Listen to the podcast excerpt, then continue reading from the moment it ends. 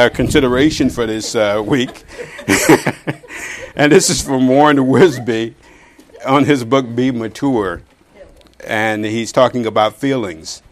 Christian living is a matter of the will, not feelings. I've often heard believers say, I don't feel like reading the Bible, or I don't feel like attending prayer meeting.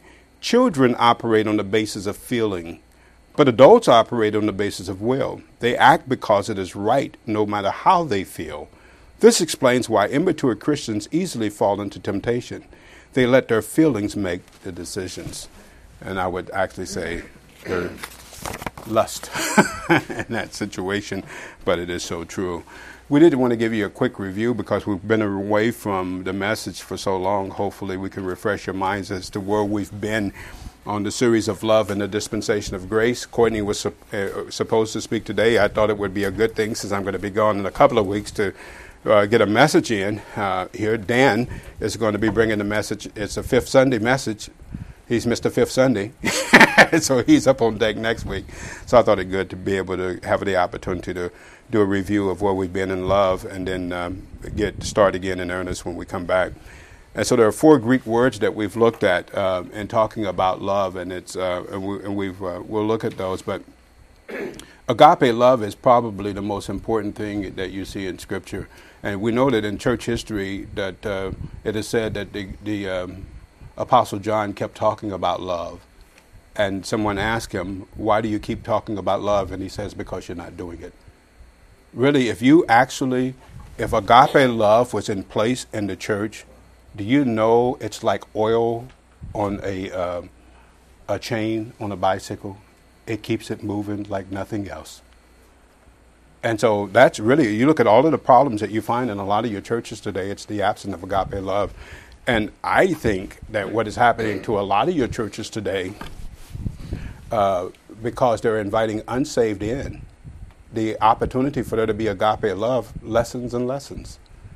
And so agape love is different from other kinds of love. So we're going to see that the unsafe man has the ability to have phileo love, but that phileo love can turn into ekthros if it's not returned properly.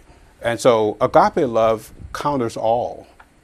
It is the thing that the church needs more than anything else. And so if you have believers who are loving one another, it makes all the difference in the world. Let me show you an example of it. And Pastor Dave did this, and he's got me hooked on this. But I've seen it for myself. If you go back to First Thessalonians, you just see in this this chapter, First Thessalonians, that these saints had a relationship with each other that was uh, unlike any other relationship you see in some of these other churches. And notice, uh, as a result of them being spiritual, they were directing parts of the fruit of the Spirit and everything flowed within the church. You know, you don't have to get up and preach against this or preach against that. We try not to do that here. Don't do this. Don't gossip. Don't do these things. It's better to preach on what a believer should be. You see, you preach on what believers should be, and the other things dissipate. In 1 Thessalonians um, chapter 5, not to say that we don't exhort you, and um, at times you have to admonish in certain situations. Those things mostly happen one on one, but um, from the pulpit, we really try to focus our message on um, these kind of things. Now, notice, notice what Paul says about the Thessalonians in 1 Thessalonians. Verse 2, he says, We give thanks to God always for you, making mention of you in our uh, really, it's upon the occasion of our worship. So here's Paul worshiping. And as he's worshiping, in worship, I think worship is a bigger form of communication with God. So as I'm worshiping to God, I think about maybe, oh, Joe. Joe might come to mind. Joe, God help him. Something's wrong with Joe. Right? And I may take off on talking about that. Or maybe there'd be an opportunity in worship and giving thanks, right? And so here you have that happening here with Paul. On the occasion of our worship, remembering without ceasing your work from faith and your labor, notice where it comes from from love. tireless working on behalf of saints, and what is it the source of that labor? From love. You find in a lot of churches where a lot of the churches they try to cajole people to do things. We need people to do this. We've got to get it done. We've got to get the ministry done, right? And do you know when people love each other, they see opportunities opportunities to minister, and they really don't have to be cajoled to do it. Grace makes all service to God voluntary. Voluntary. And so this tireless working on behalf of the saints. So when you start seeing these things, we can recognize these as coming from a category of what? Anybody recognize these two things that we've just mentioned? What category do they come from? The fruit of the Spirit. Which tells us, when you see those manifested, that these people are spiritual. that the Holy Spirit is involved. You cannot see this in someone's life except that the Holy Spirit is producing it. Is producing it. And so, and uh, your patience from hope, knowing, brethren, your beloved, your election of God, for our gospel came not to you in word only, but also in power and in the Holy Spirit and in much assurance, as you know what manner of men we were among your, you for your sake, and you became followers um, of us and of the Lord, having received the word, notice, in much affliction you know, a lot of the things um, that are happening in the world is I, I really think that they are actually bearing out where people are. And so pressures really reveal a lot about where you are. They show the legitimacy or the illegitimacy of where you are. It's just revealing what's there. And so somebody says if you squeeze an orange, it's only revealing what's inside of it what's inside of it is going to come out. And so that's what pressures do. And the word for afflictions is actually the word thlipsis is the idea of pressures and much affliction. And notice another fruit of the Spirit. And you can see that these believers are what? Spiritual. Why? You see another fruit of the Spirit joy. Joy being an appreciation for the circumstances that God has brought knowing that God has allowed me to be in these situations. It's not that I'm happy, ha ha ha, this is great. No, but you appreciate the circumstances. You understand that God's in control of them. These believers, and Don was talking a little bit about it, if you go back in the uh, Acts chapter 17, these believers were led to the Lord by Paul, and the Jews started a ruckus in Thessalonica, and as a result of that, persecution broke out immediately. And so these believers were faced with persecution immediately. And yet they still displayed joy. It's interesting watching the things going on around the world. I'm not watching the unsaved, I'm watching the believers. It's the believers. The unsaved are going to be what they are. But it's the believers. And notice in these tough situations, these believers had joy. They had love. They had faith. Didn't change who they were at all. and notice, notice the result of this. So then you were examples to all that believe in Macedonia and Achaia. Or really, you came to be examples, or really types. So you say, hey, man, this is how this is an example of how it ought to look. That's why somebody has said, and many people have said, if you want to show somebody who's a new believer, if you want to give them a book to read, First Thessalonians is the best book to give them to read because they can actually see what Christians ought to look like. What Christians ought to look like. Because these believers here are displaying, they were types. He says, You came to be types to all that believe in Macedonia and. And notice, they didn't put on their, their uh, horses crosses, they didn't put on their horses symbols of the cross or you know, little emblems of Christianity, their lives were the emblem. I sometimes I really believe, from what I know about Scripture, I think the unsaved man really gains more by what they see than what they hear. We got a lot of believers, and they like to talk. Yap, yap, yap, yap, yap. But they don't like to live. And so, what do we see here? It says, the word from for from you sounded out the word of the Lord in Macedonia and Achaia, but all not only in Macedonia and Achaia, but every place your faith to God would have spread abroad, so that we need not speak anything. Wouldn't that be great? Wouldn't that be great if we didn't have lippy Christians at Grace Bible Church, but we just had believers who lived it, and everybody said, "Look at that church over there." Look at the people that come out of there. Look at the lives that they're living, even in the midst of hard, oppressed times. Wouldn't that be great that we were known not for what we said, as much more than how we lived? And so you see this idea of love, and love is a big centerpiece of this.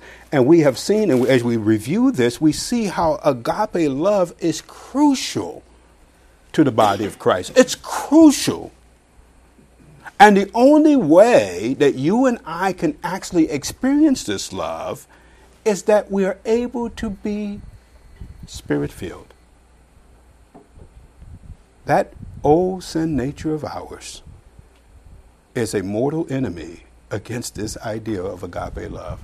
And conquering it and overcoming the sin nature and allowing the Holy Spirit to fill us that we might be able to experience this agape love is a big thing. And so we'll see that. So that let's take a let's pray here and then we'll get into our review and we'll see where we've been. Father, we're grateful for the opportunity of being able to look at these things and grateful that as believers that we have the opportunity to be able to understand your word and to be able to see it in a clear manner that we might be accurate in how we uh, carry ourselves. And we're thankful for that. In your son's name we pray. Amen. So back in John chapter 13 is where we started. And notice in 13 and verse 34, Paul, uh, John writes, and he says, A new kind of commandment I give to you, that you love one another. And the word for love there is the word agape. Now, we looked at uh, four different words as we started. Uh, that are used in not only in and outside the church for what love is, and we looked at the word eros, and eros was seen as um, in classical Greek as the god of love. It is uh, used to urge um, to urge um, of the urge to self-preservation and sexual pleasure. And I think this is what's happening in most of the society.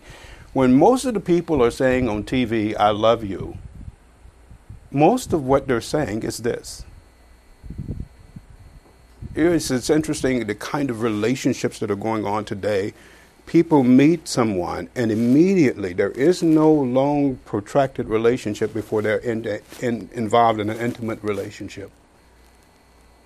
It's almost simultaneous. Most of the time, it's the same day. Right? And so they get involved in this relationship, and it's an emotional relationship. And so uh, you don't see this used in Scripture. It's used uh, mostly in, in classical Greek. Uh, and it's not used in scripture, but it's one that is used in the marketplace. And I think it's one that in, in relationships, as far as intimate relationships, probably ref, uh, the unsaved are referring to more than any other. They don't, they don't know what they're saying. And so you listen to a lot of the words for love that are used in some of your songs today, and a lot of it is just emotion. Right? That uh, song in the Bee Gees, it's just emotion that's taking me over. yeah, and a lot of it probably goes to this. Then you have Storge, which is a love that is used for one's own family members. And so we've seen that. And so there's a natural use for love, and a natural uh, love that one has for own, their own family members. This is unnatural to, ha- to not have this. And so you see it in 2 Corinthians, 2 Timothy chapter 3, Paul talks about that in the last days of the church, that even in the church, you will see that people will not have this natural affection for one members of their own family. Then you have phileo, or the friendship love is expressed in the word phileo. And you see that throughout the course of Scripture. In um, John chapter 15 and 19, we saw that. And then you get, get to agape. Agape love is, is the word we will focus on. And so it's seen in Scripture as the highest form of love. It is the highest form of love.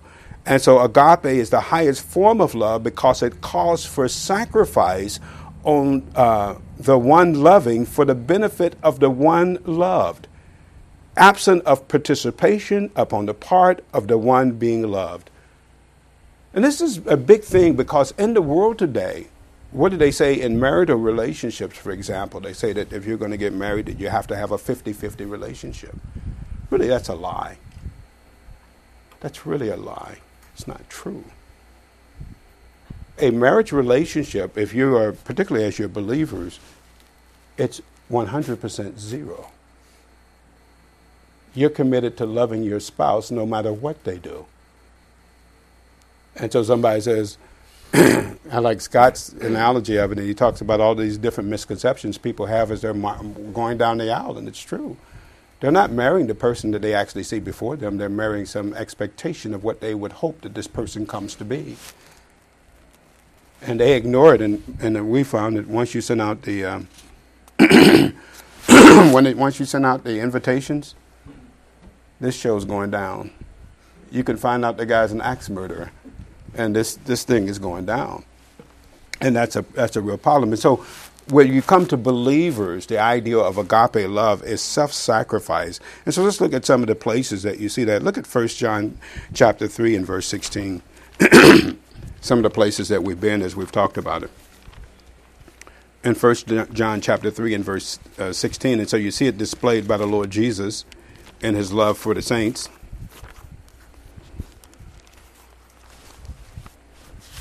Oh, excuse me, for the for the world, really. First John chapter three and verse sixteen.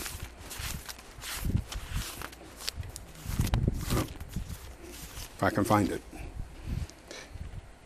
Now he starts off in verse eleven, and he he tells you um, a negative example of this. Uh, and he says, For this is a message you've heard from, and I would say a beginning, that we should love one another. Verse 12, not as Cain, who was out from the evil one, and he slew his brother. There's a couple of things there that is said that is really interesting. And so, what did Cain do? Cain was more, um, what he was doing was more ins- uh, um, insidious than what appeared as you read it in Genesis. That word poneros, I believe that Cain was trying to establish a whole different way of how to approach God, opposite of what God says. And I think he was trying to get other people to participate in it. And that word poneros kind of draws that attention to that. And he slew his brother, and I would say as a sacrifice. And wherefore slew he him? Because his own works were evil, and his brothers were righteous. Marvel not, my, my brethren, already, it, um, I think there it's uh, stop marveling, my brethren, that the world hates you. We know that we've passed from death unto life because we love the brethren. And notice, who is the love for? And we'll see it again, the brethren. And this brings us to a point that we're going to see, and we have seen in John chapter 13 love one another. And I mean, we saw it on our trip the idea of love everybody. This is the hardest thing. I don't think that you'll ever get rid of this in Christendom. It's a lie that's just so strong. And it seems like heresy to some people to even see what Scripture says is true. I had a friend of mine who was telling me that he was preaching out of 1 John chapter 2 Love not the world, neither the things that are in the world. And people say, Well, what do you mean don't love the world? Well, he said, he well, why did it say here, stop loving the world? You have in the world people, and he makes a difference between the people, neither the things that are in the world. You see? And so people don't want to hear that. And so we've looked at that and we've seen that uh, one of the real problems here is that they think that by, by not loving the world, that means that you're supposed to hate them. And that's nothing could be further from the truth. and so we verse he says we know we pass from death to life because we love the brethren. He that loves not his brethren re- abides or remains in the death. Whosoever hates his brother is a murderer and you know no murderer has eternal life abiding in him. There's just a, another thing here and we'll see it as we go down the line. So here he's talking about loving of the brethren. In order to make the unsaved man your brother you would have to say that you believe in universalism. You understand that, right? You know what universalism is? The fatherhood of God and the brotherhood of men. That we're all brothers, even the unsaved man. I don't think that people really realize what they're believing when they say that. Whosoever hates his brother is a murderer, and you know that no murderer has eternal life abiding in him. Here, hereby perceive we the love of God, because he laid down his life for us, and we ought to lay down our lives. Where really is ought is we're under a moral obligation. It's what's right to do. On the one hand, Christ laid down his life for us. That word for life there is actually the articular word of psuche, and it's actually used at the, uh, here the things that are important what's important to you? Right? And we are under a moral obligation to lay down our lives for the brethren. And then he gives an example, verse 17. And this is not the only example. John, uh, Don did an excellent job some weeks ago talking about other things that you can see and how you can love the brethren. This is just one of the examples that you can see here in verse 17. But whosoever has this world's goods and sees his brother have needs and shuts up his bowels of compassion from him, how dwelleth the love of God in him? And so you don't, you know, we, you know what we do sometimes when we love a brother? Let me know if I can help you. Right? Well, they don't really have to let me know. If I see it, I see the issue. I don't have to wait for a call from someone. I really can understand how I can help them as I'm led by the Spirit to do that. And then he goes on to say, verse 18, My little children, let us not love in neither in word nor in tongue, but in deed and in truth. What's better? For you to say, I love you, or you to show that you love someone? And so notice, agape love is, is a big centerpiece, and we've looked at this as a centerpiece of this dispensation of grace. And so believers are giving a new commandment to love one another. And we looked at this idea of commandment, and we went all the way through looking at commandments and what a commandment is. And there's two different words that we talked about, uh, and we'll see it down the line of uh, neos and kainos. New in time. There's two type of words, main words are used in the New Testament for new new in time and new in kind. I go out and I get a 2021 Ferrari. I just choose that for Dan's sake. I'd buy Corvette. okay, Corvette. That's Neos. That's new in kind. I go out and get a 2017 Ferrari. That's new in kind. It's new to me, but it's not a new car. You see? And so this is the word that he uses there with kainos, a new kind of commandment I give to you. It's, a, it's different than the kind of commandments that came before. Someone asked me on the trip here, well, isn't the Lord's, uh, the law of Christ the um, Ten Commandments? And so it was. It was wide open, and, and uh, we had some fun with that. And so it's a new kind of commandment that he gives. And what is that commandment? That you love one another. Now, this is totally different from what came under law. Now, and we looked at this in Matthew 22. If you look over Matthew 22, 37, I'm going to do a chart, Lord willing, on the distinctions between the law on the uh, love under law and the love in this dispensation of grace and they're two totally different things. And it's, and it's very clear to see. and so notice in verse 34, But when the Pharisees had heard that he had put the Sadducees to silence, they were gathered together. Then one of them, which was a lawyer, asked him a question, tempting him, saying, Master, which is the great commandment? Now, notice in the law. You know, words don't matter to people anymore. They just don't matter. I mean, really, why would you even have a problem? So if you just reason through your mind in Scripture, we're not under law, we're under grace, right? I can immediately know that he's not talking to me here, right? He sets the context here. What is the greatest commandment in the law? Very easy to see. You don't have to know Greek or Hebrew, you can get it right from English. and notice he goes on to say um, uh, here in um, verse 37 Jesus said unto him, You shall love the Lord your God with all your heart, with all your soul, and with all your mind. And this is the first and great commandment, and the second is like unto it, and you shall love your neighbor as yourself. Oh boy, here we go. Right? Everybody loves their neighbor next to him, right? And so here's this is how it's gone, right? And so now you, this empties into the whole picture of loving everybody, loving the whole world. and we we try to establish when we were here, if you remember, that the Greek word for neighbor was, according to the Jews, any member of the Hebrew nation and commonwealth. That's what the word means. Words matter. He wasn't talking about neighbor um, as you would see it in Mr. Rogers' neighborhood, even. Uh, or as Eddie Murphy said back in the day, Mr. Robinson's neighborhood, either. I don't know if you saw the parody of that.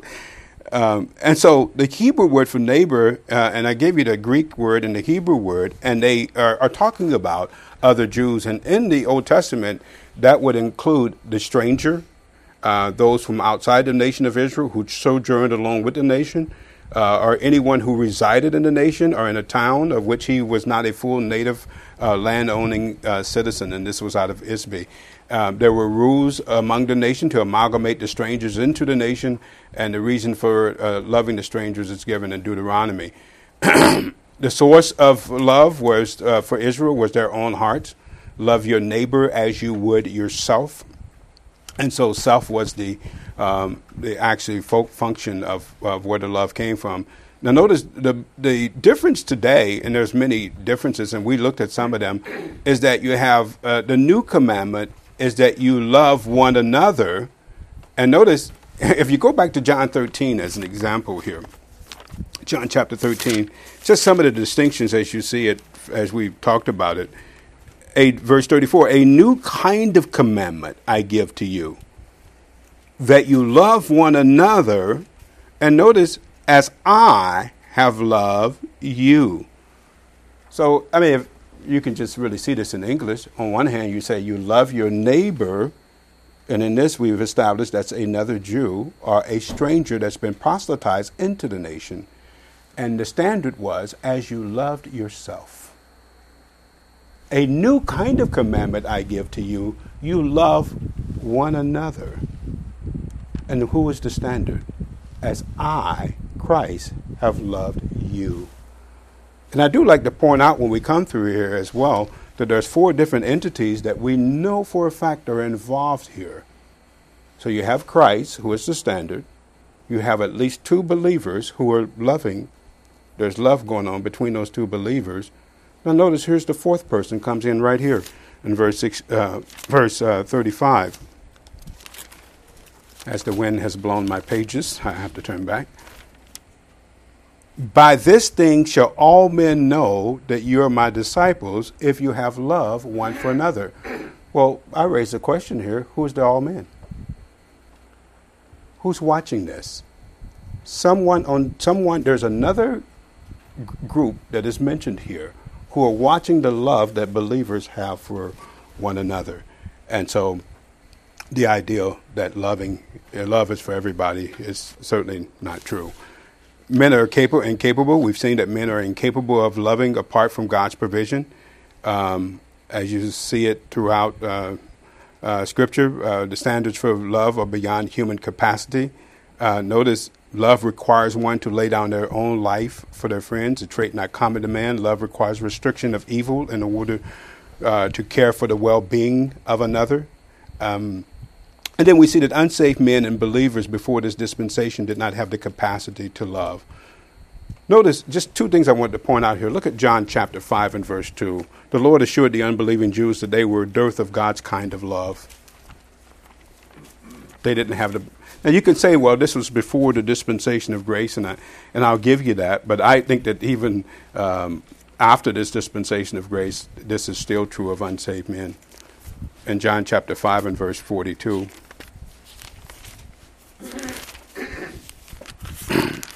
Now, notice in John chapter 5, and so he's uh, dealing with the Jews here. He tells them that he is God, and they have a problem with it. I think that's earlier up in verse um, uh, 17. Notice in verse 17, but the Jews answered them, My father works hitherto, and I work. Therefore, the Jews sought the, the more to kill him, because he not only had broken the Sabbath, but he said that God was his father, making him equal with God. And so, so they understood what he was saying here. Notice in verse 42 But I know that you have not the love of God in you or in yourself. You are, he says, I haven't, I know experientially. You have, it's really in a perfect tense of I have an a understanding, have had it from the past and continue to have it even to this point, that you do not have the love of God in you or in, you, in among yourselves. And so, uh, notice you see it again in John chapter 15 and verse 19. If you are waiting on the unsaved man to direct agape love toward you, good luck with that. And I've seen it with people who are married to unsaved people, and they're the most frustrated individuals I've ever seen. They're some of the most frustrated people I've ever seen. They're directing agape love toward this unsaved individual, and this individual do, does not have the ability to direct it back toward them. And they're very frustrated. Notice in John chapter 15 and verse 19. Uh, in verse 19, notice it's interesting what it, the Lord gives the uh, Jews that He's talking to here an understanding uh, uh, or the, excuse me, the believers here, he says in verse 18, if the world hates you, you know that it hated me before it hated you.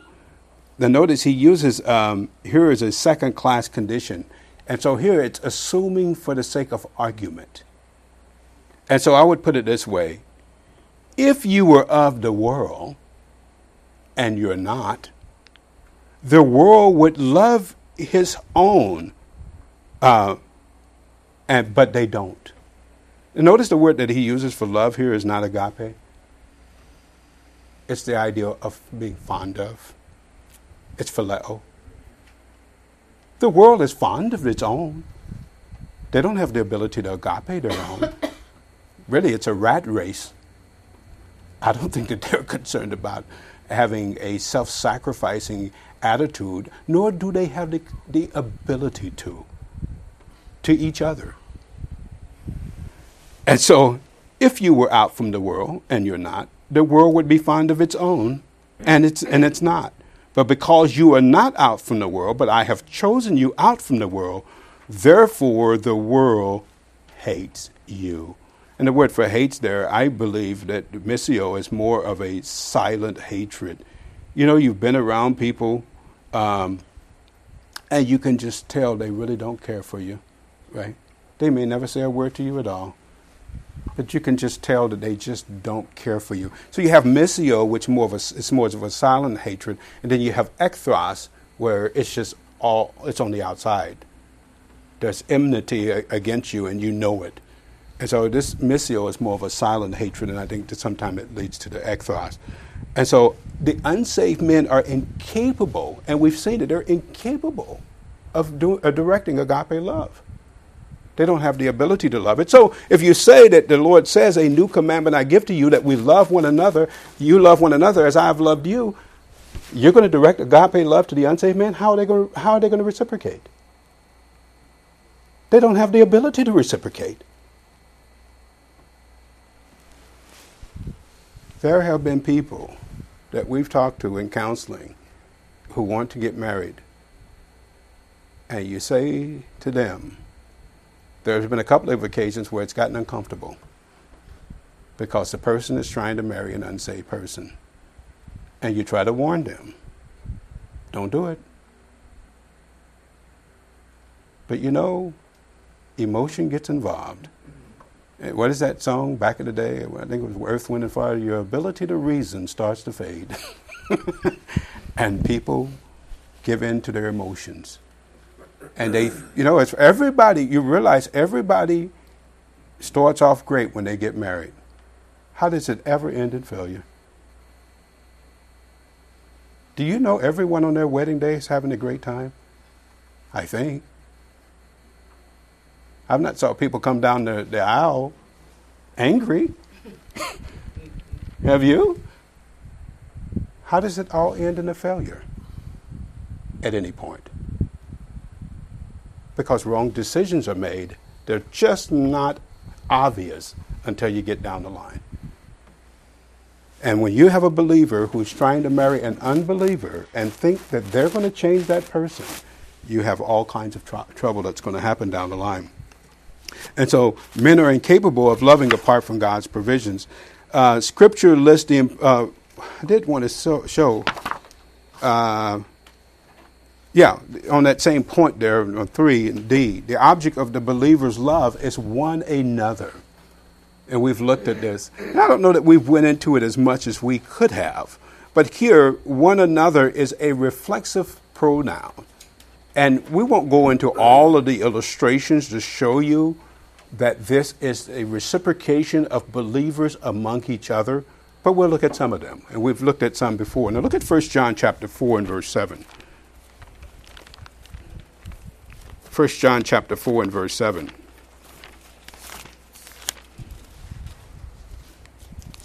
So remember when we talked about John in, in church history and that John talked about love more?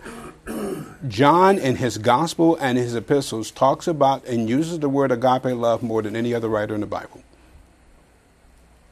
He does. So here we are again with John, chapter four. Let's pick it up. Uh, let's pick it up in verse one, actually, and read down through seven. Beloved, believe not every spirit, but try the spirits whether they be out from God. Now, this word of, a lot of those ofs in this, and I would translate them um, out from and why? Because of the the way that the language works it looks at the source of it. And i would rather translate it out from because of really doesn't really get it. So you see that they are out from god uh, see whether they are out from god as to source. Whether god is the source of what they're saying. Because many false prophets are going out into the world. Hereby we know the spirit that is out from God, every spirit that confesses Jesus Christ has come in the flesh is out from God. In other words, they believe that, that God has come in flesh, and he's with the result that he's still in flesh, and that he's going to come back in flesh. You have your um, Mormons, your Jehovah Witnesses, they deny this. If you quiz them of what they think about Christ, you see that they don't believe that he's God. They think he's just a man that was a good man. Verse 3 and every spirit that confesses not that Jesus Christ has come in the flesh is not out from God as the source, and this is the spirit of Antichrist. Now, I really believe, so if you want to call the man of lawlessness Antichrist, do it. People do it, but it's just perplexing to me why they do it because it, he's never really called Antichrist. I mean, you just never really see him called that in Scripture. And why do I say that? Because it distracts from the people who really are Antichrist, which are your Jehovah Witnesses, your Mormons. These people are Antichrist. And so notice he says, Wherefore you have heard that it should be, it come, and even now already is in the world. You are out from God, little children, and have overcome them, because greater is he that is in you than he that is in the world. They, now he's going to say something amazing here. And I don't think we always appreciate the fact that we are not like the people in the world. People, Believers want to be accepted by everybody in the world. Well, they don't like me. I just don't like it. I go to work and they just talk bad about me. We want to be accepted by everybody. Get over it. Really, people, you can be sure there may be people in the world who are fond of you, but that could be short lived. Certainly at FedEx, uh, we found, and Scott have seen, that there are people that and the, they're not everybody who hates the, the, believers. There were people at work who didn't. We could talk to, right? I don't know if it's still the case. Maybe they were talking, stabbing us in the back behind the back. they, they at least showed some fondness in, in person. But on the, on the whole, the world is not going to like you. And why? Notice he says, they are out from the world. Therefore, they speak out from the world. That word speak is the things that they are verbalizing are out from the world. The world has its wisdom. There is a wisdom of the age that the world is impacted by, and they see and operate on the basis of these things, right? So they verbalize out from the world as to source. And notice, I believe there's a there's a silent whistle that the unsaved people hear and they follow it like a pied piper, and the world hears them. The world hears of them.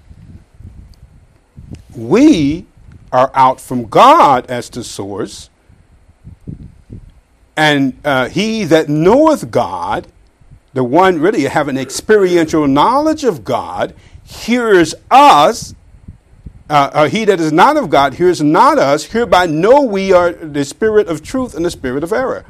Now he goes again. Beloved, let us love one another. That uh, reciprocal pronoun there, one another of the same kind. And we took you back when we came through here and showed you that's used in a lot of different places. And you have to look at the context to see who is it, who is it talking about, because it's used of one another in a uh, in a negative sense. Well, let's show you in Titus chapter 3.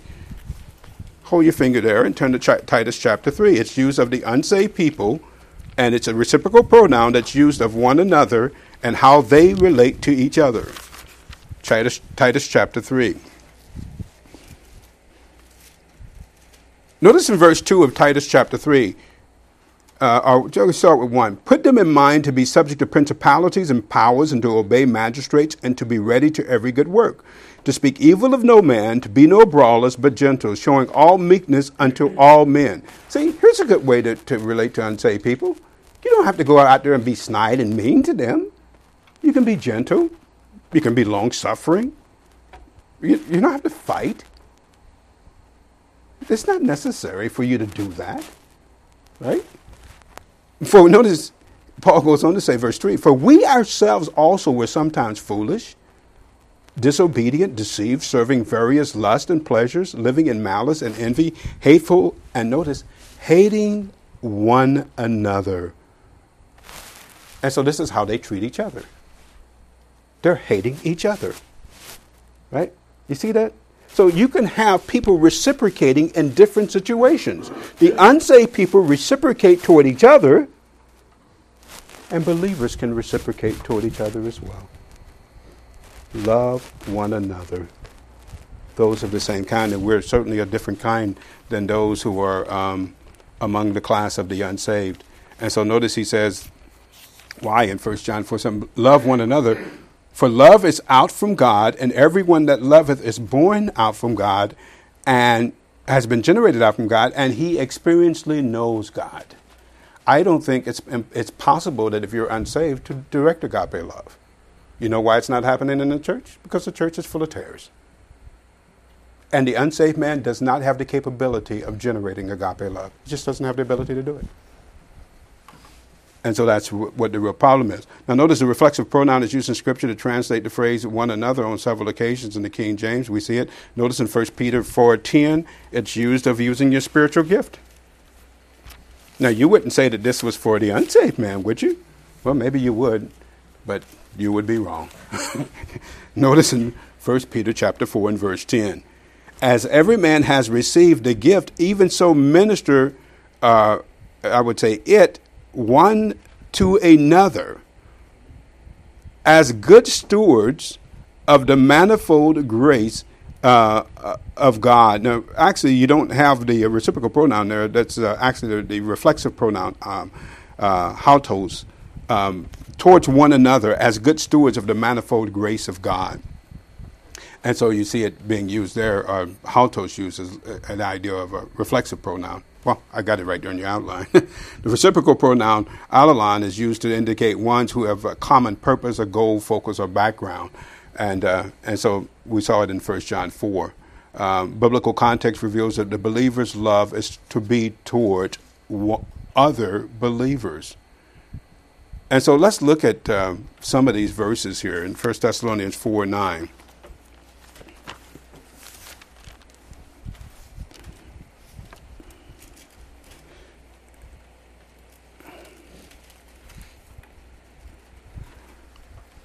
Now, you're going to see a relationship here, actually, between fondness and agape, and hopefully we'll try to make that connection here as to how that, that works with believers. Verse 9. But as touching brotherly love, this is phileo, you need not that I write unto you, for you yourselves are God taught, really is how you can say that, to love one another. To love one. Now, notice the context here. How could this be talking about unsaved people? In the context, he's talking about one another, other believers. Other believers. Why is this important? And you say, well, why do you keep harping on that? You're just making a mountain out of a molehill. Because when you're taking your love and you're directing it toward the world, the saints are not getting the benefit of what comes when the believers love each other. The whole purpose of what we're supposed to be doing as a witness in the world is for the world to see how the believers love each other. And I think Satan and this idea of loving the unsafe has is really trying to undermine that. And do you know that the church today is more focused on the unsaved man than they are each other?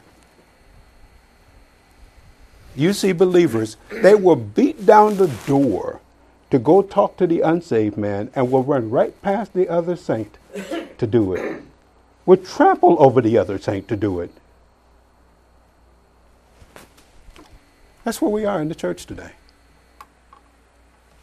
Do you know a better witness is when you love each other, it raises up opportunities for you to give a reason for the hope that is in you?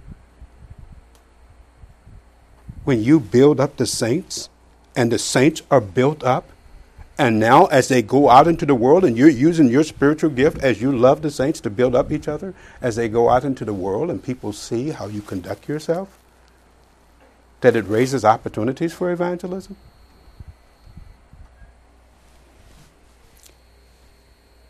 Galatians 5:15. We looked at this and we saw in Galatians 5:15 the importance of the Holy Spirit being involved in this love. Uh, in Galatians 5, he says, uh, here among the Galatians, they were having some trouble with each other. He says, But if you bite and devour one another, take heed that you be not consumed one of another. And then he goes into verse 16, and I say, walk by the Spirit, and you shall not fulfill the lust of the flesh. But this idea of the believers um, biting and devouring one another, and, uh, and the need for there to be agape love in that situation. And then uh, Ephesians 4 2, it's used, and we'll end at that one. Ephesians chapter 4 and verse 2. Verse 1, he says, I therefore, the prisoner of our Lord, beseech you that you walk worthy of the vocation, or really it's the calling wherewith, wherewith you were called. Notice how you walk. And you have this preposition coming off of the, how you walk. So your walk should be with all lowliness and meekness, with long suffering, forbearing one another, and I would say by means of love. And so, love is, as we've seen, is the instrument that causes you and I to be able to uh, come together and to be able to. Um, to, to be able to mend together in a way, even though there's all differences, love allows us to be able to be mended together as one. Here you see an example of it with this idea of forbearance. It's the idea of putting up with the idiosyncrasies of people. So somebody may do something that you don't like. They do it different than the way that you would do it. But love allows you to put up with the differences. It doesn't mean that it's evil. I know that you know sometimes we do things and we like to do it and we don't think that anybody else can do it any better than we do it. right? Or they may do things differently. They may see things differently that has nothing to do with whether it's sin or unrighteous or any of those things. They just do it differently. And love allows you to forbear in that situation. Notice the walk here that Paul describes in chapter 4. Look at how we recognize Christians today. We recognize Christians not by behavior, we're taught to recognize Christians by talk. Talk. Should be our walk. It should be our walk. And so you have a lot of a lot that runs through the door as a result of that. And then the last thing you see is scripture. Well, scripture lists the importance of love among the brethren, and we've seen that. Uh, love is a bonding agent. Well, this is the last thing here. So we, this is where we ended. We were talking about the importance of love as before we left, and so we went over the fact that love was a bonding agent. Love unites other parts of the fruit to maturity. Love utilizes other behaviors that maintain unity among the saints. And notice the things that we went over here specifically in the last few weeks before we ended. We talked about how we talked about how love uh, fosters forbearance, as we've just seen. That love fosters comfort among the saints, encouragement among the saints. Love fosters a knitted togetherness among the saints. Love fosters a, a an encouragement. Uh, word parakaleo, there it's an encouragement among the saints. Love fosters edifying. Uh, love fosters believers laying down their life for each other. Love fosters genuineness. Uh, Ephesians 4:15, speaking the truth, or really is truthing it by means of love. So if you love someone, you will be honest with them about the way things are. You're not going to see me acting in a way that's not unbecoming of what I should be acting as a believer and just ignore it. And so you can see in, in Corinth, they had a false view of what love was. When the guy was with his father's wife, and they would say, Oh, we're loving him.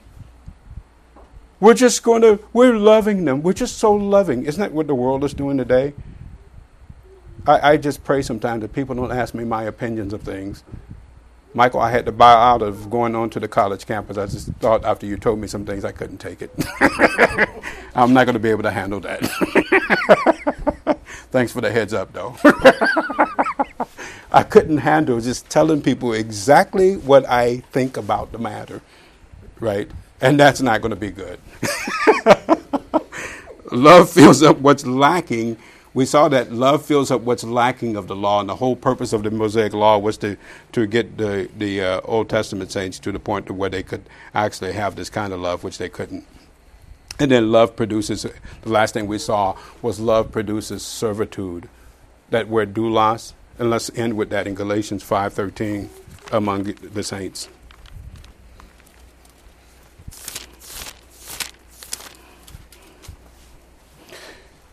For brethren, you have been called into liberty. Only use not liberty as an occasion for the sin nature or the flesh, but by means of love.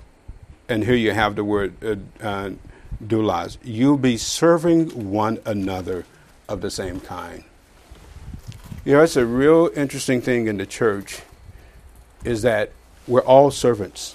All of us are servants.